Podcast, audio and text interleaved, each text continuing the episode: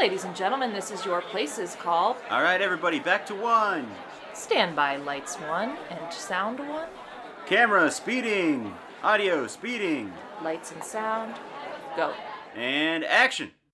Hey, everybody, welcome back to Pretend World's Real People. This is another solo episode that we recorded a few weeks ago. I had a chance to talk to somebody really awesome and fun, so I can't wait to share uh, this person with you for this current episode. Uh, sorry, we had a one week hiatus last week. I was out of town and we just couldn't record anything, so we're, uh, we're going into the bank, and I am going to present this amazing discussion that I had with Christine Willis. Now, you may not be familiar with the name, but Christine has been a part of so many different shows, uh, such as Dead Like Me, Reaper. You may have seen her in uh, Michael Dougherty's Trick or Treat. She's an amazing character performer and just an incredible person to really learn from. I think I feel like I learned a lot from what she shared in this episode. Uh, you know what it means to be a performer and what it means to adapt and dedicate yourself to the profession. So I fanboyed out a little bit in this episode, and uh, I'm not ashamed to admit it. So without further ado, let's introduce Christine Willis. Okay, so Christine, thank you so much for coming onto the show. How are you doing today? I'm doing very well. Thanks for asking, Tyler. Uh, wonderful. It's awesome having you on here. Uh, for our listeners, I hope many of them are fans of yours, but those of you, or those of you who are listening and don't know uh, who Christine Willis is, would you mind telling them who you are and what you do? Sure, sure, with pleasure. Um, I'm an actor. I'm what's called a character actor. So I'd actually be quite surprised if many of your listeners know who I am. Uh, but I still pop into their living rooms uninvited on many of the shows that uh, are aired in the States. I'm based out of Canada and I transitioned from stage to um, film and television in the industry in Vancouver uh, that started to develop after I'd already spent about 20 years on stage. So, moving into the film and television world was uh, a, a late development in my career as a performing artist. So how did uh how did that start for you? Did you always want to go into the arts or did you have something else in mind and that was just a hobby? How did how did that all start? No, I always wanted to go into uh, acting specifically. Uh, where I lived as a teenager uh, in the capital of Canada, it's a city called Ottawa. Uh, back before the flood, when I was a teenager, there was um, a National Art Center built, and there was a program for uh, young artists in the city that I took part in uh, where I auditioned and became part of a company that toured uh, shows around to uh, high schools in the area. And that's where I got bit. And from there, I auditioned for one of the uh, auditioned for the two theater schools that were in Canada at the time and got accepted at one. Oh wow! So what was that? What was that like getting into uh, a, a theater school? Did you feel any sort of I don't want to say fear, but maybe you know some anxiety going into it, or did you feel like no, like I, I got this, I can do this? Oh, Tyler, you know, I was so green. I had no idea about how theater worked hmm. as a profession. Uh, I was very idealistic. I started training as an actor when I was 18. Um, I was so enraptured with having found a milieu where I didn't feel as wildly out of place as I did in most of uh, the other milieus I'd been exploring as a, a, teenager in high school. So I left the wor- worrying to my very conservative parents, and they did it all for me. until I graduated and had to find a job, and then I took on worrying for myself. Ooh, what what was the what was the support like there? Were they? I mean, obviously, I'd hope they were supporting you with, you know, your your drive to further into this profession. When you graduated, was it more of a, hey, give yourself a few years. If it doesn't work out, we'll figure something else out, or did they just kind of leave you to to figure it out on your own? They left me to figure it out on my own because they couldn't help. Yeah. They didn't know. I mean, it hadn't been that long that Canadian actors could stay in Canada and build a career on stage, you know. Uh, Okay. People like the Raymond Burrs of the world, who was a Canadian actor, they'd all had to leave. So I mm. was maybe the second generation of Canadians who stayed, but nobody who was considered a, a- an average middle class Canadian knew how it worked, how you got a job, just that it was very unlikely that it would work. And you really, if you were prudent, should consider doing something else but I didn't realize how any of that worked until I graduated and started looking for work. And then at that point, Tyler, I set myself a 10 year limit. I thought, if at oh. the end of 10 years I can't support myself as an actor, I'm really going to have to find something else. Ooh, that's. I I think that's a good plan for most. It gives you that that hunger and that drive to to figure it out early on. Did you? Yeah. I mean, what was it like having that limit? Did you find it within ten years? Was it maybe a little bit into those first ten, or maybe after the the first ten that you started to find more solid work, or what was that timeline Yeah. like for you? that's, That's always interesting. I kind of squeaked in about the seven or eight year mark. And then things started to change rather rapidly.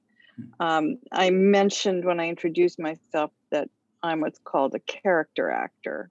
And I think that's true in the States as well. Certainly, all of my American colleagues that I work with up here in Canada if they consider themselves a character actor, you know, that's the terminology they use.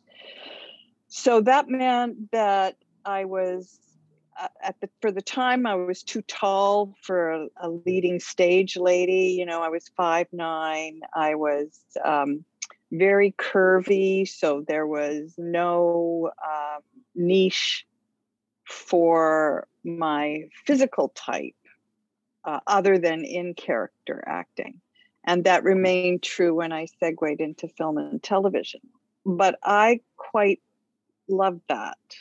I'm one of those actors who really enjoys uh, transforming into a part. I'm I'm quite delighted when people don't know, don't recognize me, or you know, if it takes a few minutes before they figure out who it is. And this is people I know, of course. Yeah. It's the the So- finger pointing, you know, in the squinty eyes saying, Yeah. "I know you from somewhere." Yeah. yeah yeah right that kind of thing oh sorry about that um yeah so how did we get off onto this Yeah. So uh, uh, I was wondering, as far as you know, the the ten year run. 10 years Yeah, yeah. I'm about uh, about nine years into to my career, and I'm noticing that you know I'm I'm starting to figure out who I am as an actor and as somebody who can fulfill a certain character. So I I can Yeah. I, I can relate to that, having that you know sort of oh maybe maybe this is it, maybe this is what what uh, what I'm built for. But I uh, no, I, I love everything you bring to the different characters you you portray. Whether it's you know Gladys from Reaper, which is where I, I first saw you, and I thought she's she's so awesome. This is incredible. And the year after that, it was um, watching a movie I was looking forward to for years, which was Trick or Treat. You know, you had a very small Oh, part in there, but uh, you you just crushed it within you know five to to twenty seconds. You were on screen for that film, and Thank you. yeah, and as a character actor, you know when you are looking at a certain part, what's your what's your prep like to kind of find and fulfill that character? Is there a lot of prep before, or do you really find that when you're on set shooting? um i'm going to answer your question about prep but i realized i got lost and didn't answer your question about the 10 year mark so let's go back and handle Let's let's that. go back. so uh what why i started in on the character actor thing is that there was a limit uh, there was a limited market for me and i had had success when training as an actor. So moving into the professor and every the profession and everybody surviving my entry into the profession without even really noticing i had entered the profession was kind of a hmm what's going on moment. And you know that is not designed to build one's confidence. So i realized that if i was going to give this a shot i had to find my way in front of an audience. Because i thought that the gatekeepers you know the folks who auditioned and hired actors were so set in their ways that they didn't know what to do with someone like me so, uh, with a group of actors, we did some research and found out that in the States, actually, actors were getting together and uh, putting up shows on a box office risk. And that was not being done in Canada at that time. It certainly wasn't being done in Western Canada. So that's what I pioneered with other actors, of course, not by myself, in Western Canada, what became Canadian Actors Equity. I'm a member of both Canadian and American Equity um, uh, cooperatives, they were called. And so we did some original material. And then when I moved to Vancouver after I finished my training as an actor, we would get the rights to do things like very popular comedies, the Alan Ayckbourn trilogy, The Norman Conquest, for example, and Chris oh, wow. Durang's Beyond Therapy. And these were wildly successful. And so I, and from that, I knew that if I could get in front of an audience, then I got the affirmation that I can actually do this job. So I had to find a way around the gatekeepers and that's how I found it. And then after that, I started to develop more original material, and that led to a modest um, international success with a, a, stage play called Sex Tips for Modern Girls. So that's wow. the answer to the 10 year mark. Okay, going going back to prep. I am a complete acting nerd. I found it very challenging to develop a way of working that worked for me. And at the university that I would that I went to, there was a strong British influence. There was also a wonderful teacher who'd worked with uh, Viola Spolin. I hmm. hope I'm saying her name right. Uh, uh, in improvisational, and uh, I think her son is one of the people who developed story theater. Um, uh, I'm dating myself. You now know officially that I'm an elder actor. So there were all these influences, but I couldn't make a ton of sense out of how to approach my work. And then, luckily, two um, leaders came to the west coast of Canada around the same time, and one was the great Carol, is the great Carol Rosenfeld from the HB studio in New York, and she would come out and do workshops with us. And the other is a, a woman who's now deceased who trained with Joan Littlewood in um, in England.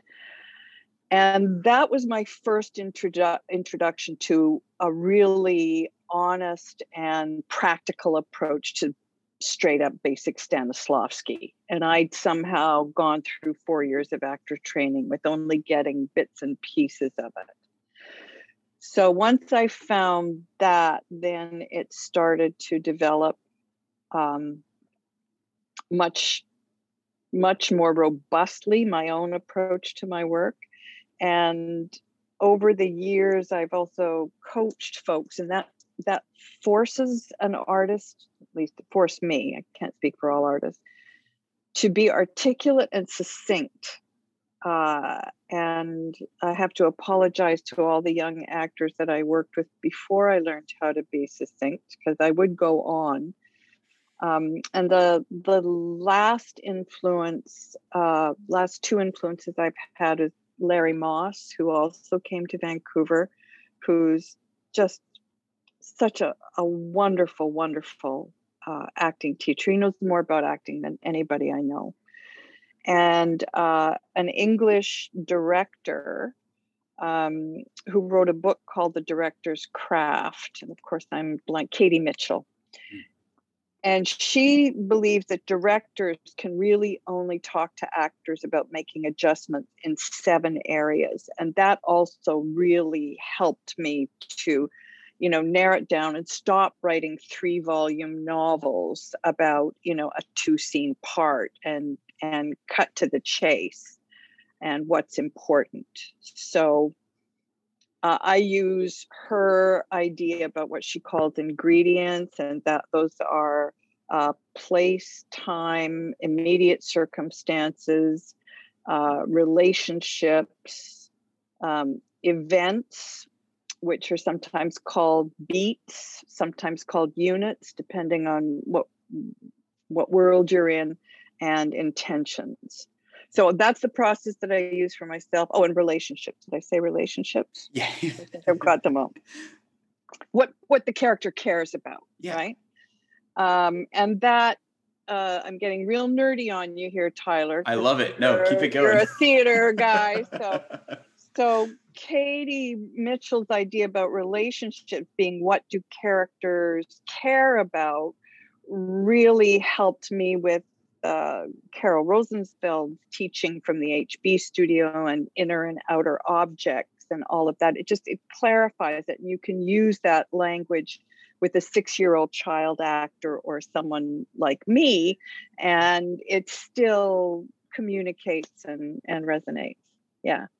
So that's how I do it, and I also work with actors who who hire me to break down scripts that they're going to shoot.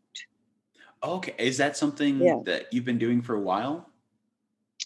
Um, about ten years. Okay. Yeah, yeah.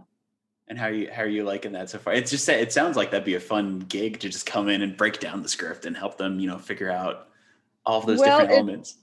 yeah it's a great gig although there's inevitably a time crunch because if you're working with someone who is uh, a lead in a film or a tv series they're a busy actor and the reason they're coming to you is they they want to get this work done. You know they're serious actors but when are they supposed to do it? So um, getting it done fast and you know i've only had limited success with getting really fast i don't ever charge actors all the hours i work because it would just be completely cost prohibitive and i don't i don't really advertise with that there's there's people who know me who've worked with me for uh, about 10 years and i really enjoy working with them So definitely more of a referral basis to, to That's keep right. the overhead low. I got it. I got that's it. That's right yeah Well, that that's. But- I, I, I'm sorry. What were you gonna say?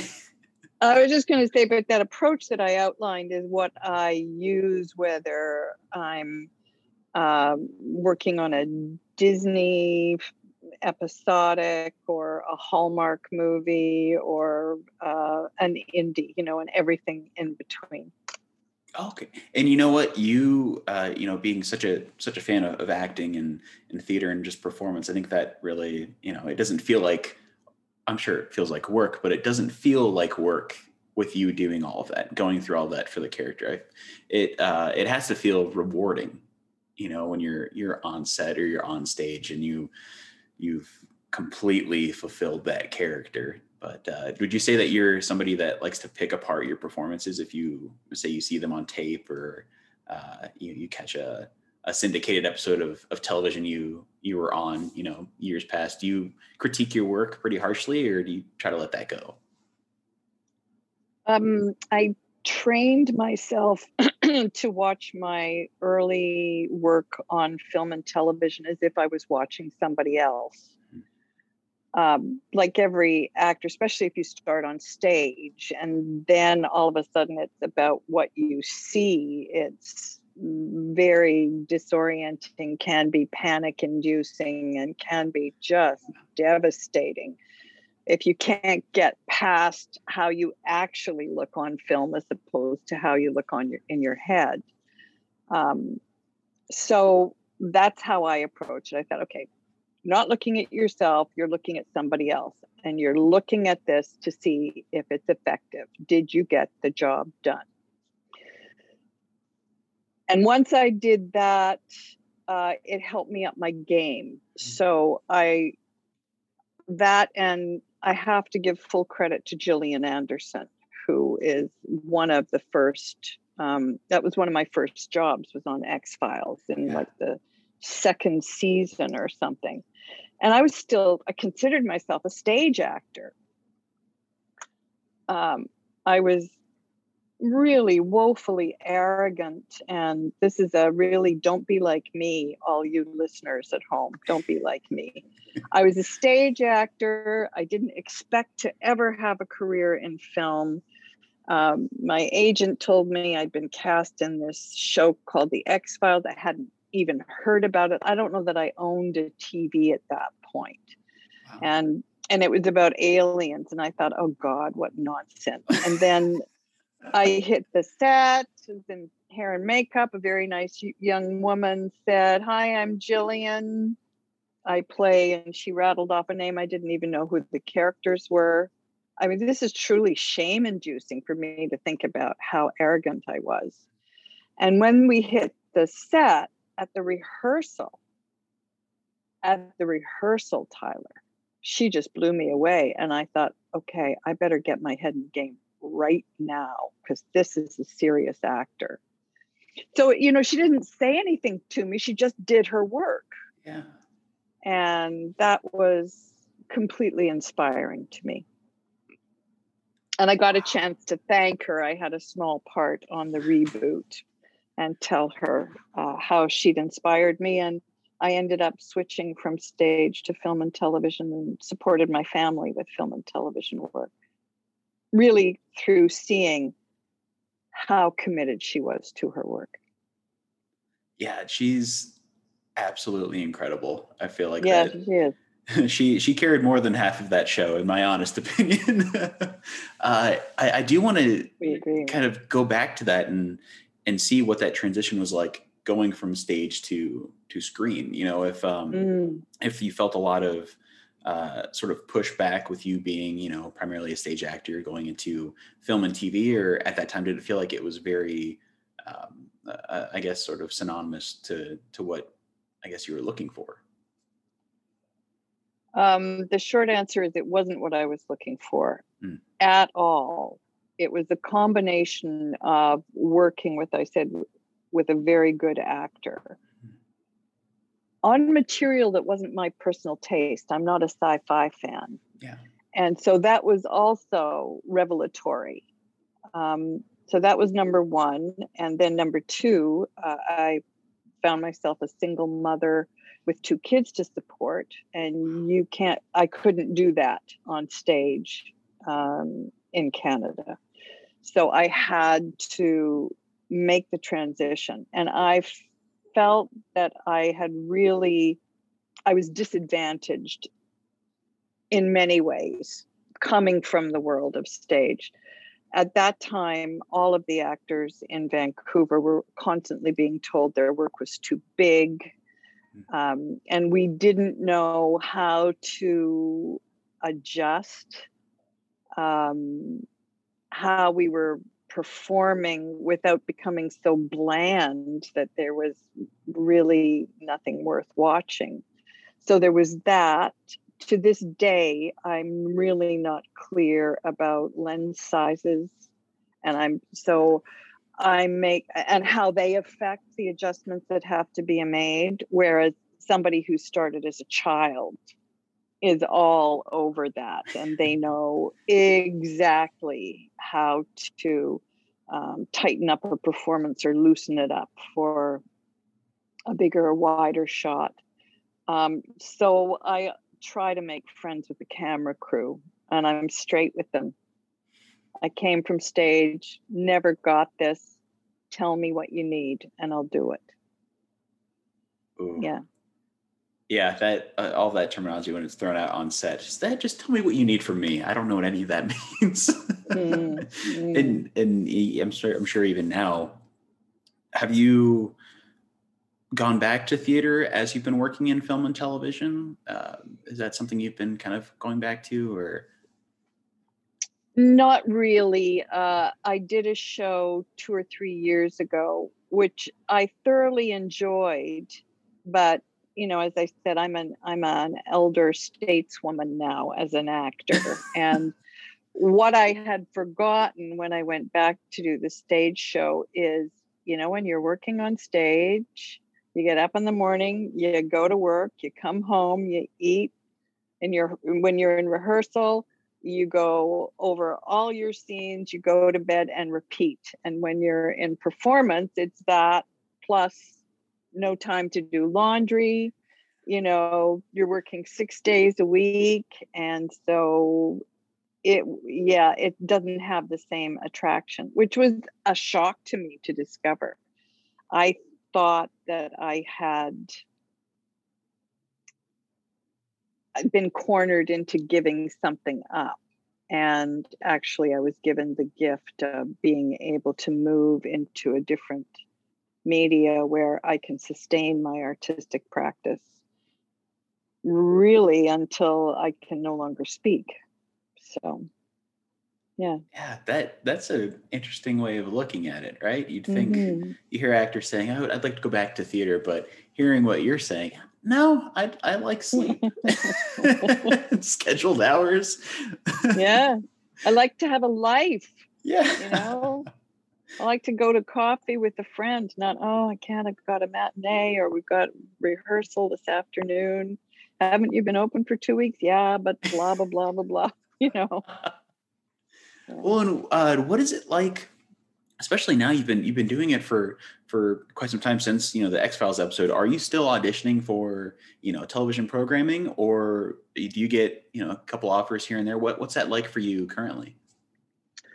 Uh, I'm I'm a working actor, Tyler. That's that's what I am. Um, what the the what did I hear it called when I was in LA? Uh, a middle class actor, I think. Yeah. Mm-hmm. So just you know worker bee. How about that? So yeah, I mostly audition, and I've always mostly auditioned. Um, it's kind of a a wonderful and terriful, terrifying pre-fall when I get offered something because now I've been doing it so long that I also had to really work on how I approached film and television auditions. And Larry, when Larry was a great gift in that way. He taught us to think of auditions as our opportunity to show folks how we would play the part. Right. So you yeah. get out of that, oh, please like me, please, please hire me, please love me, and more into, okay, this is what I would do as an artist with this part. How does it fit with your vision? And if it doesn't, great, because I'm not the person for you. I've done enough work that this is the way I see it. Um, in the old days, when you actually had the director and sometimes the producer in the room, you could be asked to make adjustments, and and that was fine. But still, I think you got to be upfront with the people who are looking to fill this role. Yeah. Um, so now, when I'm offered something, I haven't done that work. So I'm going, oh, oh, all right. Well, how would I play this part? And yeah, so it's thrilling and slightly terrifying when you first hit the set and you know because they could go oh my god what is happening here this is not what we wanted at all although so far touch wood that hasn't happened that's what I say. I'm gonna I'm gonna knock on wood on my side too. yeah, I, I, feel like that would that that keeps you humble as as a performer as well. You know, yeah, if it's it more auditioning, and uh, I guess what is it like auditioning now compared to? I mean, now we have self tapes, and you know, this pandemic period, almost everything is virtual. So, uh, as far as you starting out, you know, in X Files and subsequent TV shows, when you're going through that process, when you first started, you have that same mindset of I have to offer what you know I can offer to the character, or was there a time where maybe you, you know, um, you had a, a, a different experience where you you tried and so hard to get them to just like you to get the part. Was there any experience like that? I know most actors may have that audition a couple times a year, um, but just wanted to see if there's any moment that you'd like to share where that may have occurred. Sure. Um, it, like auditioning for stage, especially when you're, uh, you know, have to really think back, young and starting out it's easy, at least it was easy for me to get sidetracked into the personalities of the director I was auditioning for, or the theater company that I was auditioning for, or when I started doing film and television, the casting director. It was all about the casting director, and so and so didn't like me, or so and so only did this kind of work, and so I would never get a chance with them. And first of all, that's all projection. You know, you can't really tell what's going on with those. And I realized rather late that it was a complete waste of time. And I was much better off focusing my attention on, as I said, how would I play this part? Showing that work and coming in with the I'm a professional. If you hire me, this is what you're going to get. Thank you for the opportunity. I used to force myself to say things like that, but I didn't believe them. And now I do. A day with with acting for me is much better than a day without acting. So if my acting that day is an audition, I really am grateful to the people who've given me an opportunity to explore my my art and my craft. You hear that? You hear so, that, actors? Uh, but I will, like I'm leading with, I had to repeat it until it became true. I had to get past my own cynicism in in that regard. So was there a moment where that crystallized? Well, I'll, I'll repeat again what what Larry taught us. It's, an audition is an opportunity to show your work. Take, get out of the powers. Don't give all your power over to these people. They can't do their projects without us. So there was that. And then um, I auditioned for the late great Brian Dennehy for something I can't even remember oh, wow. what. And you know, I knew his reputation and it was early days and we went in and I did the thing and he looked down and he looked up and said, Well, that was certainly what I had in mind when I wrote this scene. And he was so complimentary and so lovely. And I left thinking, Well, booked that. And of course, never heard a thing yeah. afterwards. So that was the other trap that I had to learn to avoid he was being kind and thoughtful, right? It was on me that I took that kindness and assumed that it meant that I had been cast in the role. So I think, like a lot of old hands, I've now gotten to the point where I prefer that people really don't say un- anything other than it works or it doesn't work. Mm yeah. Mm-hmm. I, being blunt in this business is is the best gift. Right? And keep it out of the realm of liking something or something yeah. being brilliant or terrible or anything. We're we're all at work here. So what language can we use to encourage each other and ourselves to do the our best work? Katie mitchell uses the word sharpen and i just mm-hmm. love that now. You know you Uh, that's the language I use when I'm coaching and when I'm talking to myself. You can sharpen that, you know, and it's got a craftsman like feel to it, doesn't yeah. it, Tyler? Yeah. yeah. I've heard that a handful of times in auditions and callbacks, and every time I know exactly what you're talking about. You go, yeah. Okay, yeah. yeah. Yeah. Like get to work. Not, oh my God. I have to go to bed for a week because they hate me so much. yeah. I I do wonder. Have you ever thought about, uh, or if you have, writing some of your own projects, or whether it's a a, a play or a short film, or maybe a, a, television show? Have you ever thought about dabbling in writing if you haven't already? Um, as I said, I did a little bit of writing for theater uh, 35 years ago. At that point, there was a lot of collective creation going on, and I liked that. My attempts to sit in front of some kind of writing device and do it individually. Um, I, I, I, didn't enjoy that as much. Uh, I did work with a partner and developed a TV series that we weren't able to sell. So, am I interested? Yeah. Um, but I have to make a more rigorous transition to include that as part of my artistic practice than I have done up to this point. You know, it's one of those things that I think, like many creative people, think, oh, I'll get to that one day. And it, now it's tick, tick. if you're going to do it, you have to do it. And so I don't know. I don't know. Right. That, that's better than, well, I'll get to it.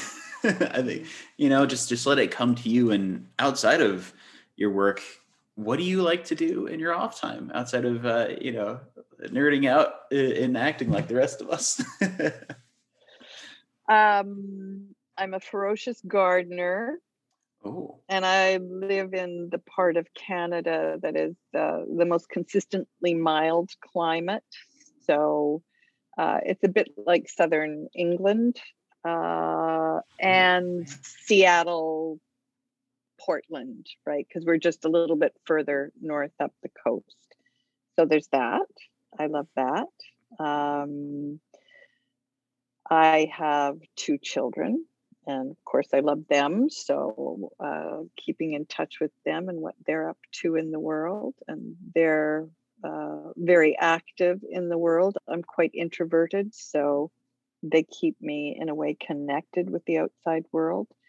Uh, and since COVID, um, I subscribe to the New York Times uh, because I admire the quality of the investigative journalism, even if I don't agree with it. And about a year ago, uh, I I saw uh, a blurb on podcasts uh, that might be interesting to people during the lockdown. The lockdown had happened like six weeks before. So this one's called this Jung, this Jungian life, and I'd always had an interest in Jungian psychology. So I started to listen to that, and that's become quite a hobby now during during the pandemic. Ooh, is yeah. there uh, any sort of guilty pleasure podcast you found that's not related to uh, psychology?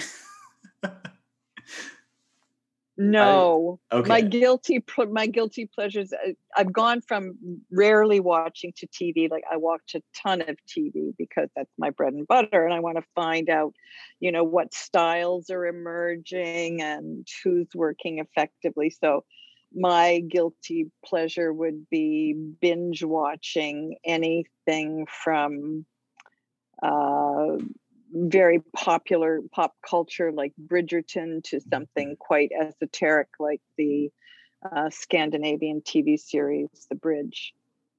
You know, like I, I go all over the map. so, all so, over the place. Yeah, those are my guilty pleasures. Yeah. Hey, they're tasteful guilty pleasures, and the rest of the world has joined you with those in the last year too. I feel like it's become so common. yeah. yeah. So, uh, I mean, speaking of COVID, what's uh, what what's going on currently with with your career? Are you are you looking for work, or do you have anything lined up? I just finished in January an episode of Turner and Hooch, which is uh, oh. the Disney TV series reboot the of the film. Yeah. Awesome so uh, that was yeah and auditioning the vancouver film industry has been in operation since about uh, july last mm. year. So there's there's work out there um, and I, I do what i do. I audition and uh, do the gigs that i'm hired for and and enjoy that. Yeah yeah, in your hard work has paid off. I have your so I always keep the IMDb credits, you know, on the side of, of my computer screen when I'm talking to somebody and just like scrolling through everything you've done. It's it's amazing the variety of work you've been able to acquire as a character actor. You know, eh, no mm. project is the same as the other project, which some character mm. actors may run into. But I was wondering, do you have a, a certain either type of character that you enjoy playing or maybe a, a genre of uh, TV show or film project that you prefer to work in, or is it kind of all over the place? Well, it's all over the place because I have to adapt to what's filming in my area, you know. Um, so there used to be a lot of comedy shot in Vancouver, and that's what I specialized in uh, on stage. I mean, I do drama as well, but you know, uh, when the opportunity to do a comedy came up, absolutely signed me up. So that's when uh, shows like Dead Like Me and Reaper were around, and and that was that was great. And then all of a sudden, there were no more comedies shooting in Vancouver. I don't know where the hell they went, but they weren't shooting up here. So I had to change and uh, adjust. Um, if I had my druthers, I think like a lot of actors, the the very few indie films that I've been privileged to work on, that that's just marvelous work.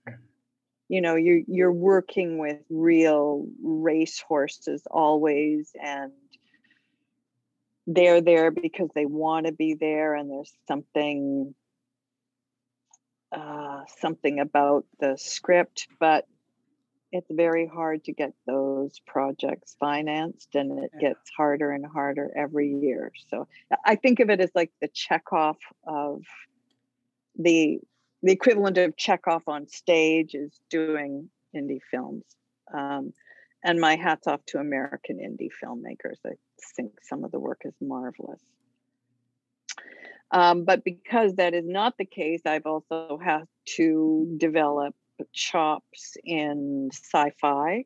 Hmm. Um, so it was it was great fun playing a DC Universe villainess uh, rather late in my career, but that yeah. playing Granny Goodness was uh, a ton of fun. Um, but then so was uh, trying to create a red herring in Red Riding Hood. Mm. Um, so yeah, that's that's really all I can say. I've gotten to the point now where I'm so fluid at adjusting to what's shooting at any given time that I do my best to bring up those skills. The only skill set that I feel like, no, I never got there was the big sort of military esque shows, whether they're oh. really set in the military or the military in outer space. That was a world where I just never got my bearings. Oh well. I mean, there's still time. who, knows? Who knows what might come across your your email or your desk in the next you know right? few weeks? But uh, yeah. yeah. I I don't think I've seen a whole lot of uh, those shows. May have fallen by the wayside. I, I don't know how many of those productions are still outside of maybe well, NCIS. That. Yeah, there's yeah. that. Uh, there was a ton of them that shot up here for uh, a long time. All the Stargates, um, yeah. The Hundred. Uh, yeah, there was there was a big bunch of them. Yeah. So you know, speaking of Vancouver and Canada, you know, really relishing in all these TV and film productions, I have a lot of acting friends who would like to work in Canada. Of course, they're they're based right. in the U.S. But what is it like?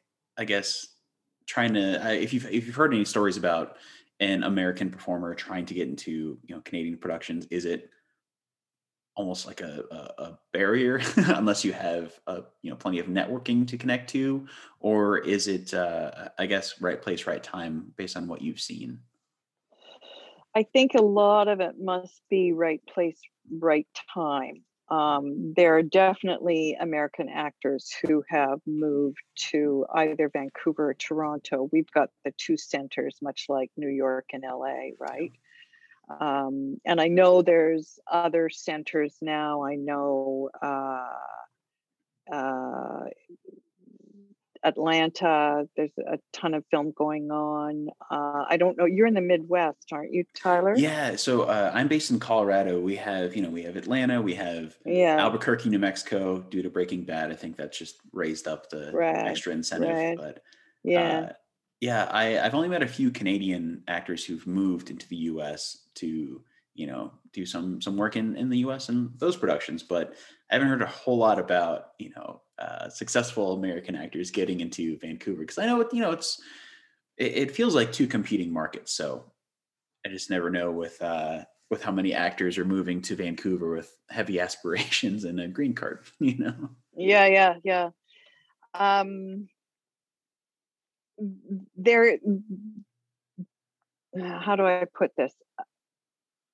I think that because Vancouver is largely service production, which means we're we're producing for um, American producers, that being American is actually a mark in the actor's favor.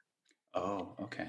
Right. Um, that said, it's it's hard enough making a living as an actor. So if an actor is able to get work permits in several locations, whether it's um, uh, states, Canada, and if they speak another language, uh, Spain or uh, Portugal or England or Australia, New Zealand, if you can do all of that and you can get representation in all of those areas, I think that's to your advantage mm. as a younger actor. I tried to do it a little later in life.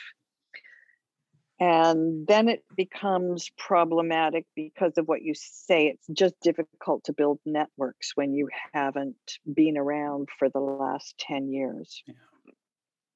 So that's what I would say if it's possible for you to get a work permit in more than one jurisdiction, check it out. And then it's just a, a financial gain, you know, because you're going to be paying taxes in two places. If you're earning money in both places, um, your rep, your reps, you've got to, you know, are is everybody taking a piece of everything, or is what you make in Canada going to your Canadian representation, and what you make in the states you know those kind yeah. of practical things so it has to work for you as a business model i mm. think that's sage advice we, we need that bad here we need that education uh, I uh, I don't want to take up too much of your time. We have a, a couple questions left if you're if you're uh, you're game for it. But I do sure. want to. Uh, we ask this to everybody, and I do want to ask you: Do you have a uh, like your, your favorite party story that you would tell somebody at a party that uh, surrounds you know your profession in acting whether it's uh you know best day on set you've ever had or best interaction or the uh maybe the worst day you've had on a production names redacted of course that you yeah. uh, usually like to share with with friends or family it, it's not wasn't a day on set it's more to do with um the I find the position that I'm in as an actor as both delightful and ridiculous. So the way I explain it to people is to other actors, most of the other actors in the world. I've had an absolutely great career because I've made my living as an actor and raised a family on the salary of an actor. But to the average person, I'm a bum because I'm not famous. Mm. So, uh, to do with that story, I did uh, a part on a short-lived TV series that didn't go the way everybody wanted to wanted it to go. Stephen King had adapted a Danish TV series that was all very weird and all of that. And the character that I played uh, got killed off in pretty short order. And uh, this was like mm, 12 years ago, Tyler. So at the time, I I bought a fashion magazine. I think it was InStyle, and I was leafing through it, and I thought, oh, there was a, uh, an article on one of the leads in the series, and I looked at one of the pictures, and I looked and looked, and there was a dead body in the background where this lead actor was, and I thought, my God, that's me. and I had the biggest laugh and I wrote my agent and and told him to look at this page in the fashion magazine in case he thought I wasn't moving fast enough in my chosen profession. I'd finally made it into the fashion mags. oh, did you did you uh, did you keep that page? I did for a long time. I think I finally turfed it, but I loved I loved that realization that oh, I'm in in style as a dead body. hey, I think you made more of a mark than anybody else in that issue. you know, it's just so nice not to take oneself so seriously. Yeah. Which uh, is something I tend to do. So I really enjoy the being able to laugh at myself. oh, that's incredible. uh, do you you've given so much fantastic advice to this episode just talking about your experiences but do you have any advice for somebody uh, let's focus on somebody who wants to be uh, an actor or performer do you have any other advice you'd like to instill upon our listeners uh, the big thing i'd say is don't wait for someone to give you a job you could die waiting for someone to give you a job if you're determined to test yourself um, find a way to get in front of an audience and they will tell you. I think that's something that's very easy to forget. The audience are really the people who tells us whether we're effective performers or not. And so get in front of an audience somehow. There's wonderful stories out there of all sorts of far fetched things that people have done to find an audience. And if you find your audience, then you'll know. So I was lucky, I found an audience. If you don't find an audience, then I think mm, that might be time to reassess. You might just be in the wrong part of life as a an artist. Do you know what I mean? Yeah, yeah. It's isn't it just hilarious how some actors I'm sure you've met think they're going to make it at 18 or 19, but their time hasn't come yet. It could be 20 yeah. years, 30 years down the road. Uh, yeah. Yeah, that's exactly right. I, I, I won't lie to you. I had aspirations of being in a Harry Potter film when I was 13. That didn't happen. Sure. you know, it's a, yeah. Yeah. Uh, but yeah, I think that that's, yeah, that's very appropriate advice for for those of you listening you know stick to that we have cameras on our phones there's no reason not to make something exactly exactly and yeah. speaking of which speaking of creating or you know um you know uh, working obviously being a working actor do you have anything that you'd like for us to promote in this episode um I did a job last year. That, I'm going to give you one that's that's not going to work because it's a Canadian show, and most of your listeners are Americans, and I don't even know if they could find it. But oh. I did. Uh, I did a guest spot on a show called Family Law that I really, really enjoyed. Um, about a woman who was being she was suing her daughters for parental support. And they were denying her because she'd been an abusive mother. And it was uh, really juicy and meaty. So if you can ever find family law, the uh, the episode about the mother and daughters at each other's throats. Um, and other than that, I'm going to put another way. I'm shortlisted for something, so keep your fingers crossed for me. How about that? Thank you. Yeah.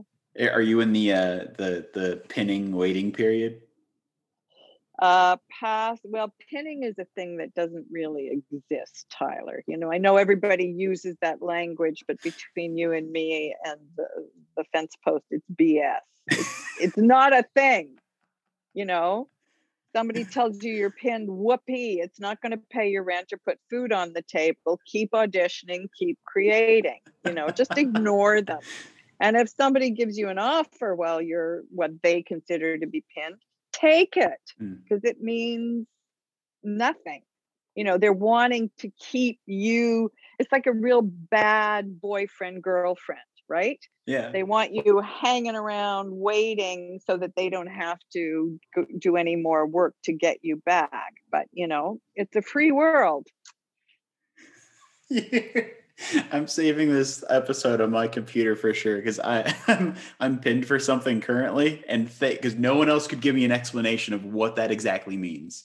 So really it means nothing. It. it means they think you're great, and they'll take you if so many things outside of your yeah. control line up, right?